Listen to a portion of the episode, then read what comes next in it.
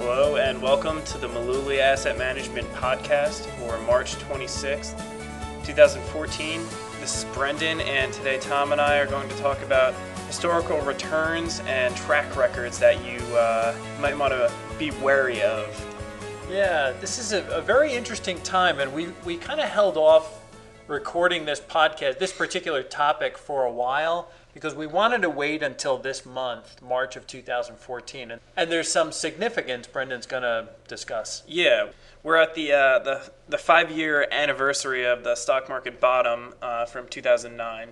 Right, that was made in March of 2009. Yeah. and uh, the S&P 500 on uh, March 9th got down to 666 and if you're into a bad number. Numerology or anything like that, 666 not a good number. Yeah.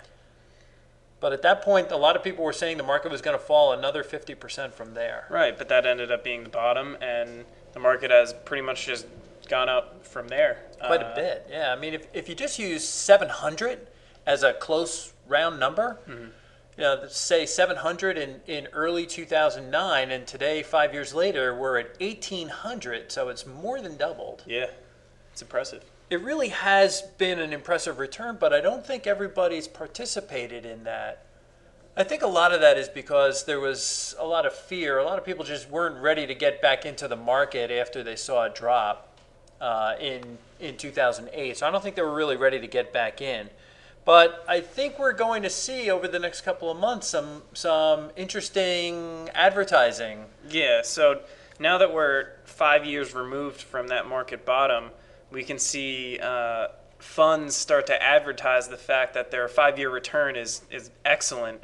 Yeah, it's it's going to become a little a little tricky now to really discern between good funds and not so good funds uh, when you look at the records. I mean, just to give you an idea of what we're talking about, the five-year return for the S&P 500 ETF, the ticker symbol is SPY, SPY, uh, from March of 09, March 26, 2009, five years ago, through yesterday, for the last five years, the return is up 124%. percent But Brendan, if we were to do this, say, a year ago, what would the numbers look like? Yeah, you'd see the S&P up uh, just 17%. So pretty big huge, difference there. Huge difference. Yeah, if you went from March of 08 through March of 2013, uh, I mean, nothing close to what we're Very different numbers. what so we're looking at now. A lot of these funds have probably been checking off the days on their calendar, waiting for uh, for that data to leave the five year period. Right. Yeah. So be very skeptical of the track records, and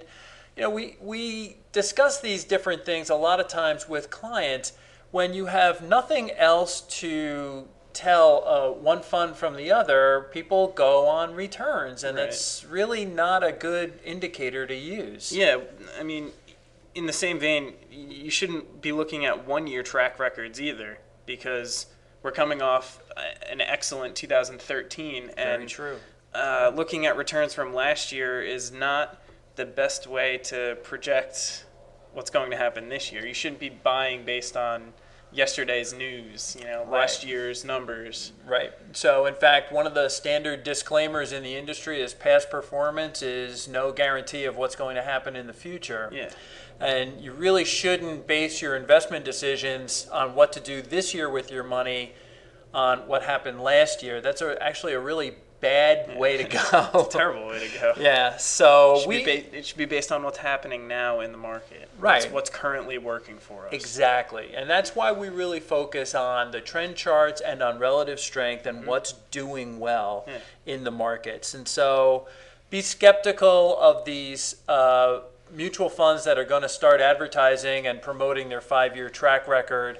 I don't really know if that's going to be a good gauge. But as also Brendan pointed out, don't go on their one year track records either. That's Yeah. going to be a little misleading.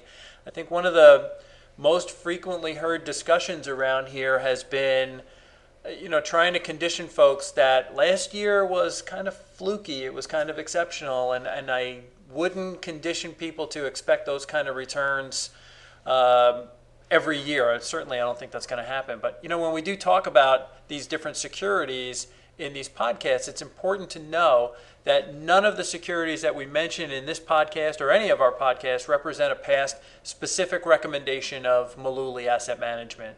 And this podcast is not a recommendation to buy or sell any securities we happen to mention here.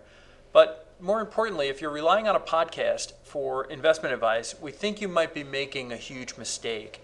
And so we strongly urge our listeners to consult with their own investment advisor before they make a decision to buy or sell any kind of investment.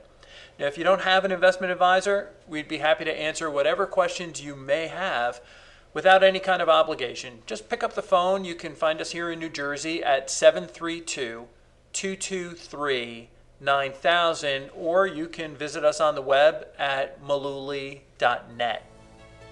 Okay, that's all we have for now. We'll be back next week with a new topic, and thanks for listening.